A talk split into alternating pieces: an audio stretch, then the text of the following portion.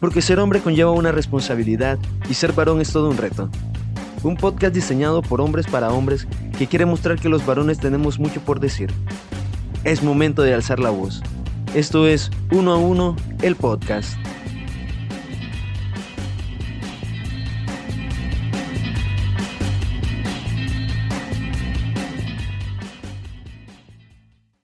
Hola estimados colegas, compadres, hermanos, qué gusto saludarlos nuevamente en este Su de Varones en Uno a Uno Podcast.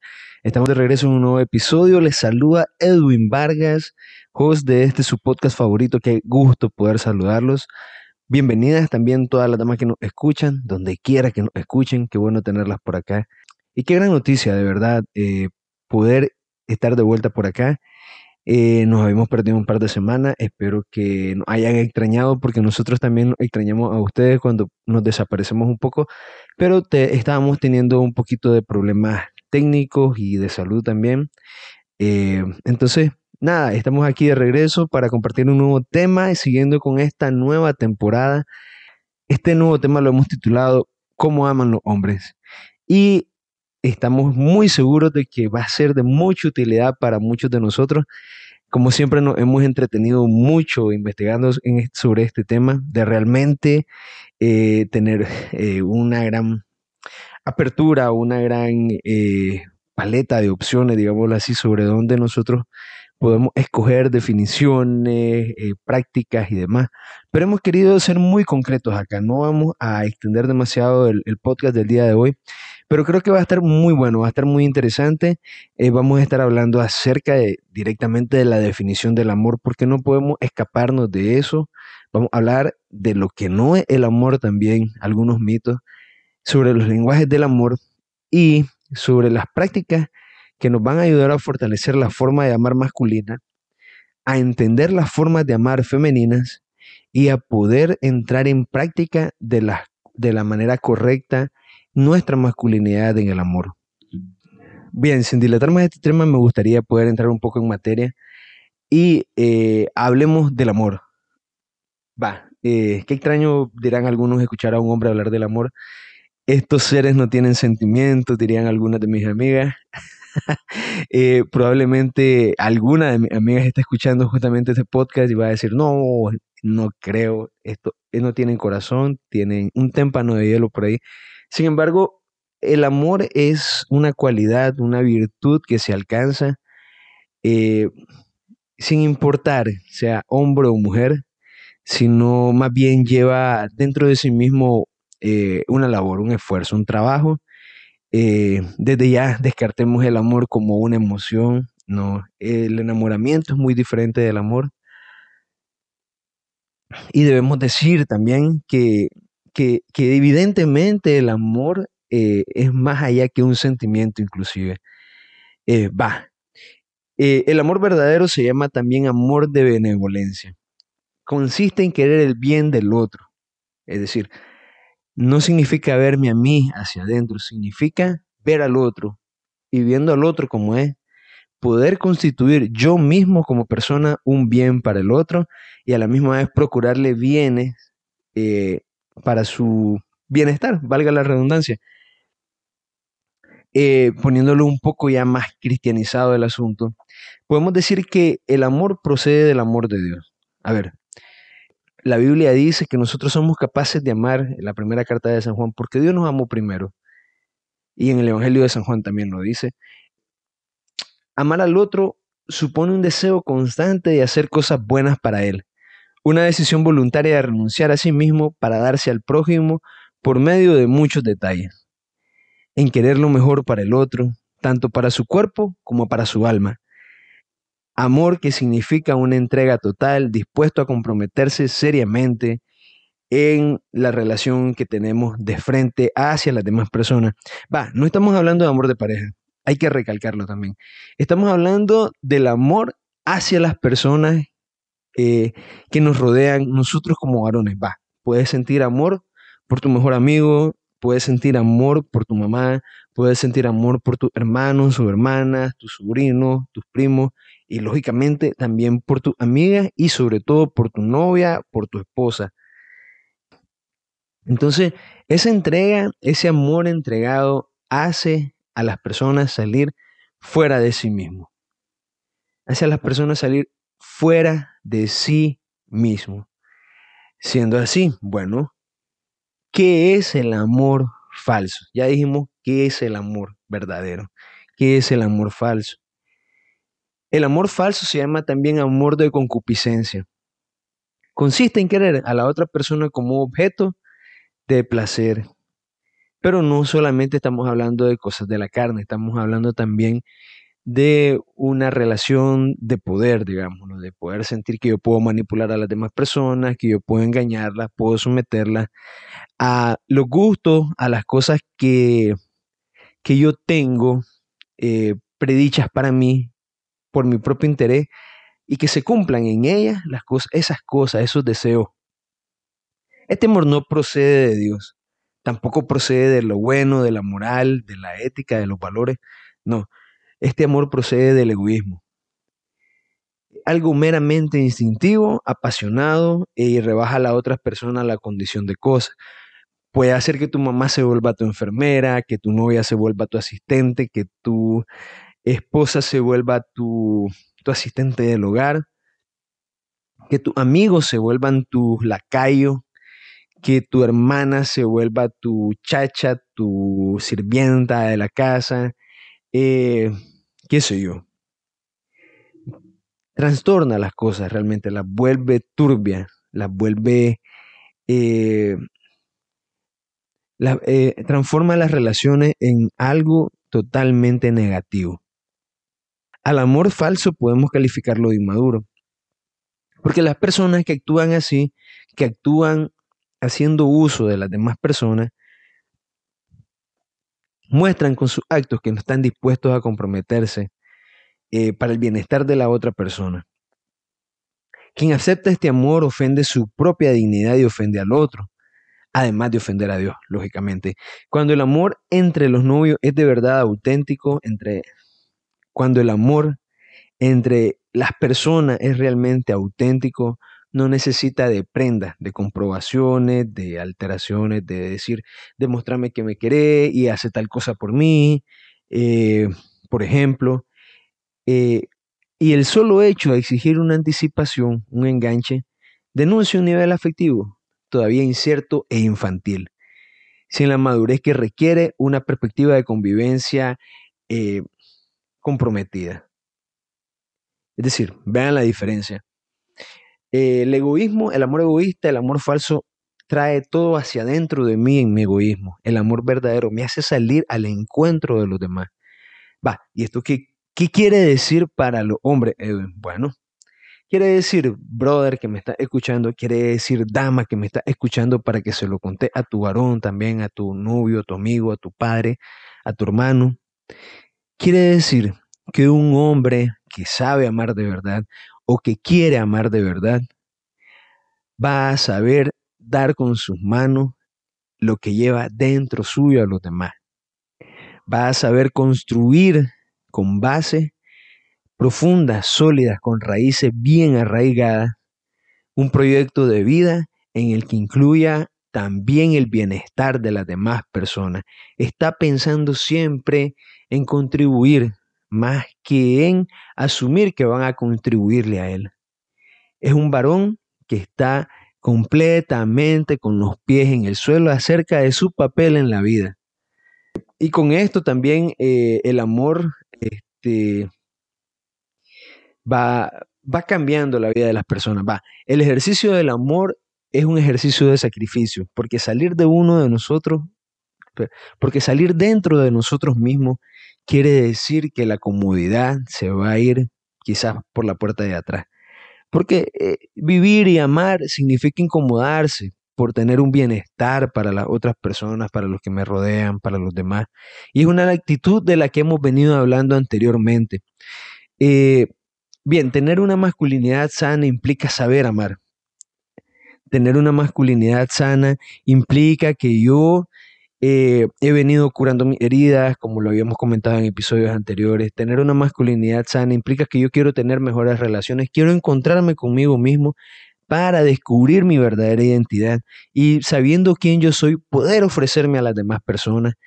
Eh, significa que yo quiero también reconocer en las mujeres el complemento y en la relación que se me acerquen como mujeres, como mamá, como eh, amigas, como mi esposa, no voy a decir esposas, porque los varones solamente estamos destinados a amar a una sola mujer, aquellos que estamos llamados al matrimonio. Entonces, eh, valga decir que la consumación del amor también es producto y efecto de una masculinidad sana. Ah, ¿Qué es lo que estoy diciendo? Que básicamente para nosotros poder adentrarnos en el amor tenemos que ir sanando también nuestros corazones. Va para poder librarnos de los mitos, de las preconcepciones, de los prejuicios que conllevan a decir el amor, porque para muchos varones es, tosco y es difícil hablar del amor porque creen que algo antimasculino, cuando es lo más masculino que puede haber. Porque yo como hombre estoy saliendo de mí mismo, estoy siendo valiente, estoy siendo caballeroso, estoy siendo proveedor y protector de las personas que me rodean. Y si soy novio, si soy hijo, si soy hermano, si soy papá, voy a ser protector de esas personas que yo amo con mi corazón, de esas personas que realmente me importan. Y eso significa realmente haberse conquistado a sí mismo. Va, ¿y de qué mitos estamos hablando? Bueno, primero que nada, eh, cuando yo me doy cuenta de que el amor es un ejercicio, es un ejercicio de sufrimiento en cierto punto, pero más un ejercicio de conocer, de tomar decisiones correctas en pro del bienestar de las otras personas. Es un ejercicio de integrarse empáticamente con las otras personas, de procurar un bienestar, un ejercicio completo de salida de sí mismo. Es que no vas a creer en el amor mágico, en ese amor a primera vista. A ver, esto es un mito completamente. Esta superstición abarca desde la creencia en el flechazo hasta la idea de que el azar interfiere de alguna manera para propiciar un encuentro entre dos personas destinadas a estar juntas. Eh, de todas formas, aunque existe la existencia de una poderosa afinidad o atracción que facilita el inicio de cualquier relación, la creencia en esta atracción tan potente lleva a las personas a no poder percibir la realidad claramente. Va, Aquí puede empezar un proceso de enamoramiento, sobre todo cuando estamos hablando de, de, una relación de pareja. Va, porque entre amigos también hay un primer chispazo, entre amigas también hay un primer chispazo que lo llega a hacer y no significa amor a primera vista, sino que eh, este es como el inicio de un enamoramiento, incluso puede ser un gustar nada más, una emoción efímera totalmente. El, el hecho también de del mito de la media naranja, la ansiada y perseguida media naranja. Este paradigma que engloba este mito es el de que solamente existe una persona a lo largo y ancho del mundo que es ideal para uno. Eh, el principal conflicto con esta creencia es la frustración que puede llegar a generar cuando es interiorizada como un patrón rígido, o sea, como, como que se tomara como una ley de vida. Es decir, que ya esto es hacer mágico el asunto de, del, del, amor, de la construcción de, un amor eh, se basa solamente en que en un momento del destino, por un azar, yo voy a encontrar a la media naranja. Y tiene que estar por ahí porque yo lo siento o porque así me lo dice este pensamiento. Y como yo veo que otras personas encuentran a una persona con quien estar, seguramente yo también voy a poder encontrar a una persona así cuando eh, es posible que, que si nos quedamos así vamos a esperar toda la vida el amor. El cuarto, el tercer mito, perdón, la persona correcta llena todos los aspectos de mi vida. Esto, es un, esto se origina también en el amor egoísta, en ese amor falso. Eh, frases muy comunes en, esta, en este tipo de mitos. Debemos compartir todos nuestros gustos y aficiones. Somos los responsables de la felicidad del otro. Somos una sola persona. Ah, ojo ahí, ojo ahí, eh, porque también puede ser eh, motivo de preocupación al momento de decir, brother, esa persona que dice esa afirmación puede tener dependencia emocional, interdependencia emocional. Esa persona quizá está refugiando o buscando sanar su herida, llenando los vacíos eh, que tiene también eh, con una persona, una persona que es imperfecta como ella, que es imperfecta como él. Esa persona que está pensando así no está sana y debería querer y poder sanarse antes de pensar en una relación. Sería lo ideal, lógicamente. Pero este pensamiento es más común de lo que parece. Eh, y por último, pero no menos importante, eh, la, atracción sexual. Eh, reducir el amor a la atracción sexual o al hecho de las relaciones sexuales se ha vuelto muy común en nuestros días. Este mito encamina un poco de la mano con lo del amor a primera vista, es decir, es muy hollywoodense el asunto, si se fijan, muy de novelas también. Eh, los protagonistas se encuentran y, tienen una cita maravillosa, es como un amor a primera vista y como todo va perfecto esa noche, entonces hay sexo y como el sexo estuvo bueno, entonces es amor, eh, debió ser amor y me lo encontré y reducimos el amor a un acto sexual. Y no vamos a satanizar el sexo en este podcast porque no lo es. Realmente, si existe es porque es un regalo de Dios que tiene su lugar y tiene su momento. Sin embargo, eh, esto no lo es todo, el sexo no lo es todo. Eh, y, y, un mito así bonus, por así decirlo, los celos son prueba de amor. no, no, no, no. Eh, el mito del amor por antonomasia, digamos, ¿sí? Eh, digamos, si yo le intereso, va a celarme, eh, va a ser tóxico, como dicen a día de hoy las personas. en realidad, esta experimentación de los celos solamente constituye el indicador del umbral de la angustia ante la idea de que la otra persona se lleve aquello considerado como propio por derecho básicamente mis sentimientos y mi corazón. Hay angustia, ¿por qué? Porque hay miedo de perder. Y como hay miedo de perder, hay un egoísmo dentro por ahí. Ah, tampoco vamos a decir que, bueno, vamos a dejar que cualquier persona se lleve nuestras cosas, pues no lo vamos a defender, no vamos a defender nuestro corazón, no vamos a defender nuestros sentimientos. No, no, no. Todo lo contrario. Sin embargo, estos celos eh, me superan cuando es ese caso así. Los celos simplemente son una demostración de temor, escúchese bien, una demostración de temor a perder aquello que se percibe como una posición, en este caso, la otra persona. Va, estos son eh, mitos del amor verdadero que se quieren hacer pasar como tal, pero no son, sino que son más variantes del amor egoísta, del amor eh, que no, que no es verdadero. Ya dijimos, el amor verdadero sale de sí mismo. No nos enredemos con esto eh, y, ya verán cómo vamos a darle vuelta a esto. Pues. Eh, estos son solamente mitos del amor verdadero. No, no, no nos perdamos con eso. Esto no es el amor. Esto que le estamos diciendo a ustedes, no, el amor. No se crean las cosas que ven en las películas de, de Hollywood, no se crean las cosas que ven en, en la serie, en las novelas, es más, incluso en los libros, no, no lo crean, el amor no es de esa manera. Bueno, y entonces, Edwin, ¿cómo aman los varones? Bueno, la verdad es que no es muy distinto de cómo aman las damas. Vamos a ocupar cinco principios fundamentales que son generales para todas las personas, para ambos sexos, por ende, pero que para los varones tienen ciertas eh, peculiaridades, particularidades que debemos explotar como varones.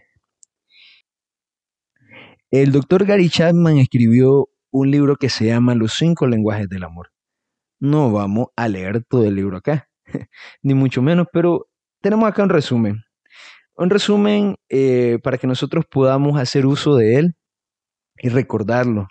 Primero que nada, para identificar la forma en la que nosotros eh, queremos visualizar el amor o queremos experimentar el amor. Segundo que nada, para que nosotros podamos ver, intuir, comprender la forma en que las otras personas expresan o, quieren recibir el amor o, quieren entender el amor o entienden definitivamente el amor. Y tercero, como una forma de crecimiento. Va, eh, si vos te vas de aquí, de este podcast, sin, sin pensar que, que realmente el amor amerita un crecimiento personal, pues no habremos hecho nuestro trabajo el día de hoy.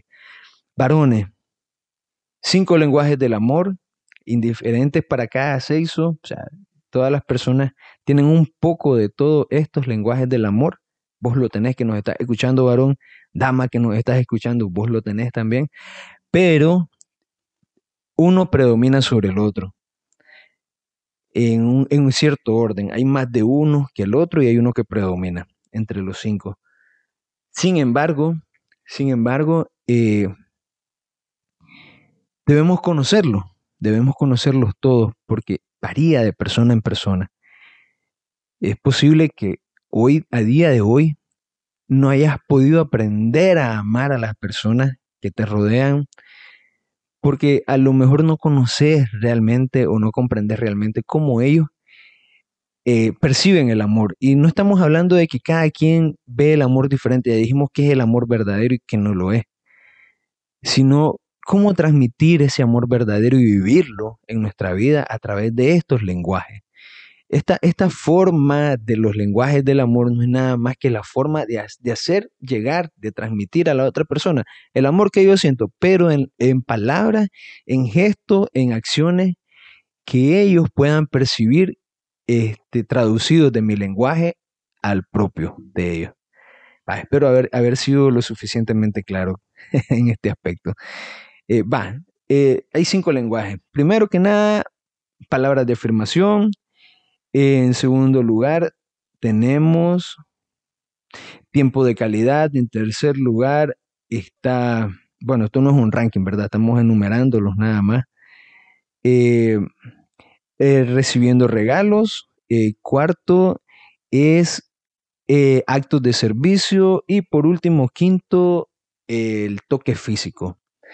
Eh, se traducen un poco diferentes a veces, pero pues básicamente vienen siendo lo mismo todas estas traducciones. Bueno, podemos empezar entonces hablando del primer lenguaje del amor. Vamos a poner voz de locutor sexy. Ah, no, mentira. Eh, va, palabras de afirmación. Los cumplidos verbales o las palabras de aprecio son poderosos comunicadores de amor se expresan mejor en afirmaciones directas y simples como te ves muy bonita con ese vestido o gracias por sacar la basura. Varones, hombres, caballeros, colegas, compadres, hermanos, hombres en general, hablen, aprendan a hablar y a expresar eh, eh, soy tímido o la verdad que no me, no me nace ser cursi. No, palabras de afirmación no significa volverse cursi. Significa decir aquello que eh, tenés en tu mente, aunque sea directamente con unas pocas palabras, pero decirlo. Esto especialmente con el trato hacia las damas, hacia tu mamá, hacia tu hermana, hacia tu novia, hacia tu esposa, hacia tu colega de trabajo, hacia tu jefa en general, con todas las personas, con todas las mujeres, incluso hasta con otros varones, eh, es importante. La, el uso de, de este lenguaje del amor es importante y puede cambiar enormemente el ambiente emocional en el matrimonio. Los cumplidos verbales son mucho más grandes motivadores que las palabras de regalo o la crítica. Eh, entonces, eh, esto afirma a la otra persona en, su, en, su, en, su, en su sentimiento, en su bienestar, en su felicidad, y eh, fortalece los, los, lazos de la relación que ya existe prematuramente. Claro, no te estoy diciendo que elemental, si algo te queda mal, le queda mal a la muchacha o algo no te pareció correcto, no a darle un cumplido por algo que está malo, pero puedes decirle, pues, eh, de otra manera, me gusta cuando te pones tal vestido. Tal vez no lo ande ese día, tal vez no te gustó cómo estaba ese día la muchacha, por ponerte este ejemplo. Pero sin embargo le está haciendo ver que existe una forma en la que ella se ve muy bonita. Eh, con tu mamá, mamá, eh, qué bien te quedan los fideos, por ejemplo. Y son cosas eh, simples, son cosas simples que suman.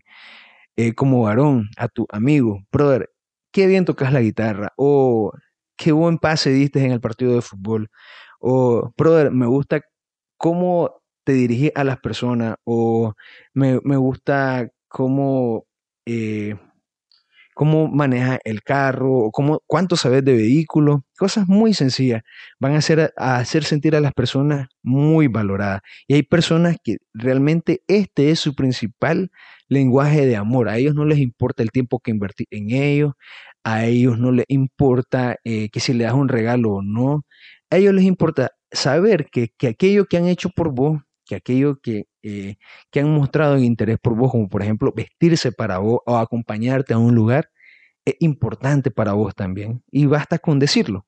Muchas veces basta con decirlo. No hay necesidad de, hacer eh, grandes esfuerzos por eso. Algunos consejos para aprender este lenguaje.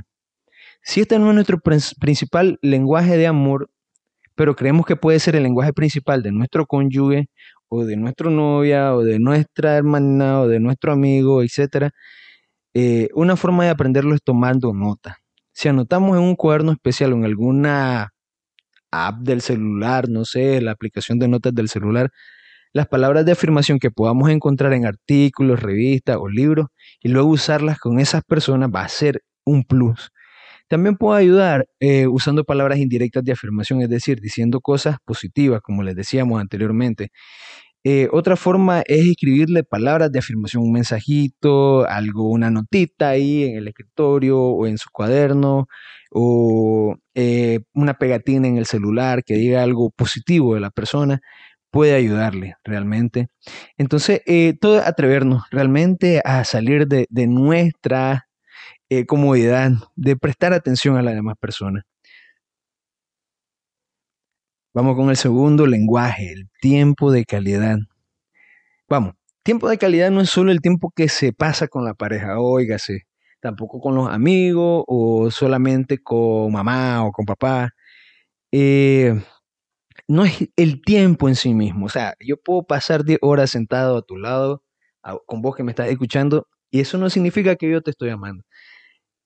Tiempo de calidad es un tiempo dedicado con una atención completa a la persona que tengo al frente, a, la que, la que tengo al lado, con la que me estoy reuniendo en ese momento.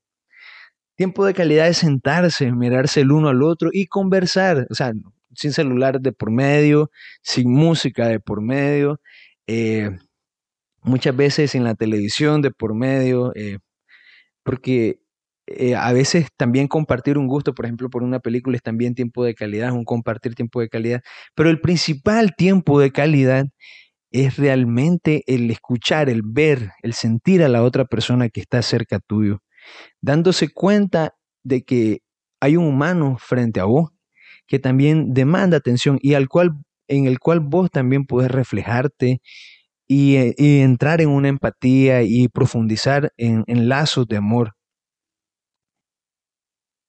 El tiempo de calidad es sentarse, mirarse uno al otro y conversar. Tiempo de calidad no significa que tenemos que pasar nuestros momentos juntos contemplándonos a los ojos tampoco. No, no, no, no, no. Significa que estamos haciendo algo juntos y que vamos a dar toda nuestra atención a la otra persona. Por ejemplo, sentarse a comer, uno junto al otro, uno frente al otro, pero eso ya implica también el hecho de estar comiendo juntos y platicando, no hay nada más de por medio, eso estrecha el lazo. Por ejemplo, no es lo mismo también un padre que está sentado en el piso haciendo rodar la pelota para su hijo que, que otro que hace lo mismo mientras habla por celular. En ese caso la atención está diluida porque está partido en dos partes. De por sí los hombres necesitamos enfocar este, nuestros esfuerzos para poder sacar el mejor resultado, para poder estar realmente plenos en ese lugar. Entonces, eh, eso yo creo que va generando eh, una situación en la que nosotros eh, no vamos a garantizar un tiempo de calidad. por ejemplo, ¿Qué genera tiempo de calidad, varones? Cocinar juntos, con mamá, con las hermanas, con los hermanos, con los amigos. Eh, ¿Qué genera tiempo de calidad? Bailar, salir a bailar o bailar eh, con la pareja en un lugar, eh, jugar un partido de fútbol, salir a, correr, a trotar en grupo o con la pareja o con los familiares, hacer los quehaceres del hogar. Puede sonar muy loco, pero también genera esa cercanía, eh, porque están haciendo una actividad juntos y puede ser que tu mamá, eso sea lo que le guste. Por ejemplo, mi mamá, eh, cuando nos, nos, acercamos con ella y nos ponemos a hacer lo que sea del lugar juntos, para ella es como un deleite, no sé cómo. Aquí están, estamos coordinados. Saluda a mi mamá si escucha esto alguna vez. Eh, va, entonces, tiempo de calidad, compartamos juntos, seamos realmente actores modificadores de nuestras realidades haciendo eh, un tiempo de calidad verdadero. Eh, tercero, recibiendo regalo. ¿Pero qué significa un regalo? Para todas las personas no significa lo mismo, incluso no significa gastar dinero. Muchas veces no significa eso. Un regalo es uno que puede tener en su mano y decir, wow, él está pensando en mí o ella está pensando en mí. Para dar un regalo hay que pensar en la otra persona y el regalo mismo es un símbolo de ese pensamiento. Los regalos son símbolos visuales del amor, es decir, eh, puede ser una carta, puede ser una flor que corté del patio, puede ser una piedra muy bonita que me encontré en el camino con muchos colores y sé que le va a gustar a esta persona, puede ser, eh, no sé, eh, mil cosas se me pueden venir a la mente, ah, por ejemplo, cocinar algo y regalárselo a la otra persona. Eso también es un regalo, porque puede ser que le guste mucho la comida y si están pensando en que dar regalo es costoso, pues ya elimínenlo de su cabeza, de una sola vez. ¿Cómo yo, como hombre, hago esto de recibiendo regalo? Bueno, puede ser que a vos te guste que te regalen un perfume, que te regalen una gorra, camiseta, qué sé yo. Es muy difícil también para nosotros recibir regalos. Pero ¿cómo puedes hacer vos ejercicio de, esta, de este lenguaje del amor? Bueno, yo te aconsejo que seas creativo yo te aconsejo que sepas escuchar aquello que le gusta a, tu pareja, a tu mamá, a tus hermanos, a tu amigo, a tu, a, tu amiga. Es decir, eh, prestar atención eh, y saber dar un lápiz en el momento que lo necesiten, eh, encontrar aquellas donas ricas que le gustan mucho a esa persona. Por ejemplo, ese es el tipo de regalos que yo le doy a mi hermana para no irnos largo. Salud a mi hermana si está escuchando esto también. Regalarle, eh, les traí, le recuerdo que les encantaban unas donas en particular y realmente no eran caras. Eh, pero yo traía una caja y, ella se emocionaba mucho y, y, le encantaba. Y entonces no, no necesariamente tiene que ser algo grande, solamente aprender a dar el regalo correcto. Ese es el arte. Realmente es el arte y eh, creo que va a sumar mucho. Eh, pero sobre todo el regalo de uno mismo. Eh, es un regalo intangible que a veces habla más alto que el regalo que se puede tener en la mano. Va, tu presencia, hermano, tu presencia es invaluable. Cuando está ahí, cuando te necesitan, sumaste más que mil regalos que la persona sepa que tu compañía está garantizada cuando más lo necesita, que, que tu familia cuente con vos, que sepa que vos estás ahí es totalmente importante.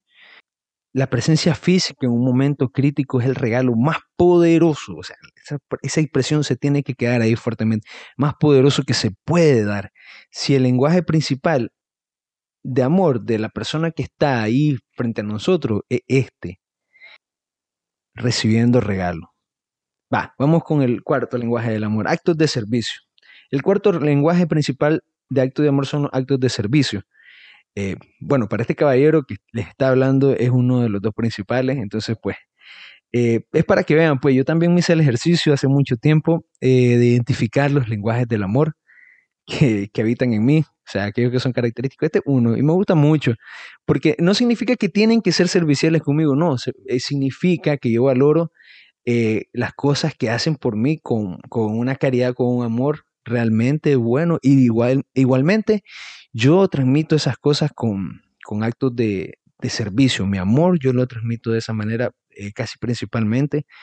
eh, considero que algo que como intangible también en la mayoría de las veces, porque también suma tiempo de calidad, porque también significa el regalo de mi presencia, es, muy completo, pues. Pero nada más le hablo, pues, porque es, el que yo he identificado en mí. Los invito a, los animo a que identifiquen aquel, aquel en el cual ustedes se, ven más, más llamados. El, este, el cuarto lenguaje principal de amor son los actos de servicio. Estos no son, estos son, perdón, aquellas cosas que a nuestros a nuestros familiares, a nuestra pareja, sobre todo, porque esto está dirigido también mayormente a, a los actos de servicio que tenemos con las personas, pues que es nuestro cónyuge, que es nuestra novia, pero sirve para todas las relaciones realmente interpersonales. Eh, son aquellas cosas que a estas personas les gusta que hagamos por ellas. Es una forma de agradar a estas personas sirviéndolo. Y es una manera simple pero poderosa de expresar amor por la otra persona, sobre todo si se trata de nuestra pareja, claro está. Los actos de servicio más comunes aplican a temas del hogar, claro, pues, que si mantienes en orden tu casa, si llevas si hiciste las compras del supermercado y de pronto incluso incluiste una cosa que a, esa persona le encanta mucho, si este, ordenaste la sala de, de la manera en que a la persona le gusta, va a sentir que le estás prestando atención. Y ese es el objetivo, no es manipular a la persona como para darle por su lado, para después poder yo escabullirme y, que, o que me perdone algo que, que hice mal. No, no, no.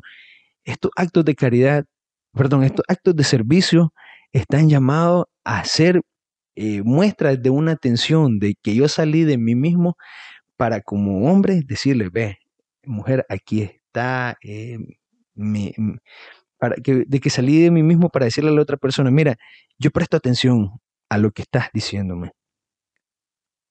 Los actos de servicio requieren, escuchen bien, esto es importante, los actos de servicio requieren eh, mayormente de tiempo, esfuerzo y energía.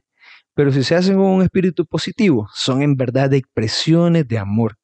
Dentro de este lenguaje podemos observar que hay dos motivos que influyen en nuestras acciones, el modelo de nuestros padres y los estereotipos. Bueno, aprender el lenguaje amoroso de los actos de servicio requerirá que algunos de nosotros examinemos nuestros estereotipos de los papeles de esposos, de esposas, amigos, hijos, padres, eh, hermanos, hermanas, qué soy yo. Es decir, eh, puede ser que, por ejemplo, seas papá, vos que me estás escuchando y tengas que sentir que sos duro y que a lo mejor este, como padre firme no puedes tener un acto de servicio con tu hijo cuando está pasándola mal. Claro que no, claro que no, tenés que hacerlo con mayor, eh, con mayor diligencia inclusive. O el estereotipo del esposo que es, es, rústico, es rudo, que es macho alfa y que no puede darle a su esposo una mano en el hogar. No, no, no, no. Hay que salirnos de, esa mentalidad, de ese estereotipo. Los hombres hoy en día eh, debemos más que nunca haber aprendido a cocinar y no simplemente por el hecho de, de, qué sé yo, de ser mandilones, como dicen por ahí. No, no, no, no, no. Significa que yo puedo estar al parejo de, la persona que está a mi lado, eh, de las personas que están a mi lado, porque si convivo en casa, sé cocinarse, lavarse, este, plancharse, barrer, no sé, eh, demás que hacer del hogar. Claro está que voy a ser de apoyo, voy a poder brindar actos de servicio en, en mi hogar con las personas que esté. Se necesita un deseo de examinar y cambiar los estereotipos para expresar el amor más efectivamente. Así que ya saben, tomen nota de eso. Y por último, el toque físico, que no significa tener relaciones sexuales. Óigase bien esto. No, no, no, no, es todo lo contrario. El toque físico eh, es también un poderoso vehículo para comunicar el amor. Eh, bueno, en este caso implica eh, tomarse las manos, tener un abrazo, dar un beso, que muchas veces a nuestros padres no lo hacemos, que muchas veces a nuestros hermanos no los hacemos. Eh, bueno, entre varones, esto es algo muy cultural, sobre todo en Latinoamérica, muy pocos de los varones nos besamos, pero sí un abrazo, un apretón de mano firme y hacerle saber a la otra persona que estás presente, eso es importante. Y ya no se diga este, cuando son relaciones de pareja que necesitan en ciertos momentos Óigase bien esto, nosotros no promovemos aquí la promiscuidad ni las relaciones sexuales fuera del matrimonio, pero sí es cierto que deben de existir estos actos porque son exclusivos y son muestras de amor exclusivas en las parejas también sobre todo. De los cinco sentidos, el tacto, y a diferencia de los otros cuatro, no se limita solamente a determinada área del cuerpo, sino que eh, podemos sentir con todo nuestro cuerpo. Así como sentimos dolor, también podemos sentir el amor. A través del cuerpo se encuentran localizados unos diminutos receptores táctiles y sensoriales. Cuando esos lugares son tocados o presionados, los nervios llevan estos impulsos al cerebro. Para la otra persona cuyo lenguaje principal de amor es el contacto físico, el mensaje sonará más alto que las palabras te odio o te amo. Es decir, muchas personas que no necesitan que les dé conforte con palabras de aliento, que muchas veces un regalo significa algo, pero no todo. Y otras personas que los actos de servicio sí son importantes, pero no lo son todos, sino que estas personas, puede ser que vos lo sientas así, con un abrazo se les reinicia el mundo. ya ni con un beso, ni con, ni con tener relaciones sexuales, no. El simple hecho de un abrazo a muchas personas les reinicia el mundo. Y yo creo que, varón, hay que saber abrazar también con amor sin malas intenciones, liberarnos de, del aprovechamiento del toque físico que las varones a veces tanto nos encanta, pero que no lo es todo, porque eh, no estás abrazando un cuerpo, estás abrazando un alma. Este lenguaje puede ser relativamente fácil pero para la mayoría de las personas, pero es muy poderoso, es algo, es una herramienta muy grande de sanación para muchas personas, para sentirse amados, para sentirse acogidos. Los actos más comunes, ya les decía, por ejemplo, varones, tomarse de las manos, frotarse la espalda, abrazar a las otras personas, un apretón de mano, un choque de puño, eh, eh, incluso muchas veces con el simple hecho de tocar las palmas de las manos, ya ni siquiera un apretón, ya es un signo, un signo de caridad, un signo de amor. Bien, no queremos hacer más largo este podcast. El día de hoy ya se, ya se extendió un poco más de los 40 minutos, cuando tenemos planeado mucho menos. Sin embargo, es que es un tema para agotarse. Sin embargo, creo yo que era importante abordarlo, que sepan que no es que los varones vamos a amar así como diferente del otro sexo. No, no, no. Simplemente que las formas de expresar estos lenguajes del amor eh, tienen una particularidad muy común que tienen que llevar ese sello, ese sello masculino. Ahora, algunos tips ya para cerrar, algo importante para cerrar, tres cosas. Uno, reconozcan a las otras personas como personas. Dos, aprendan a amar en los cinco lenguajes del amor. Salgan de esa casilla en la que los han puesto, en ese paradigma duro que los han puesto de que eh, si yo, yo, me, yo amo porque me aman y, lo que yo recibo yo doy. No, no, no, no. Eh, no hagan como Paulina Rubia que dice que por las buenas es buena, por las malas lo dudo. No, no. Aprendan a amar realmente. Y tercero, sánense en el proceso también, o incluso antes.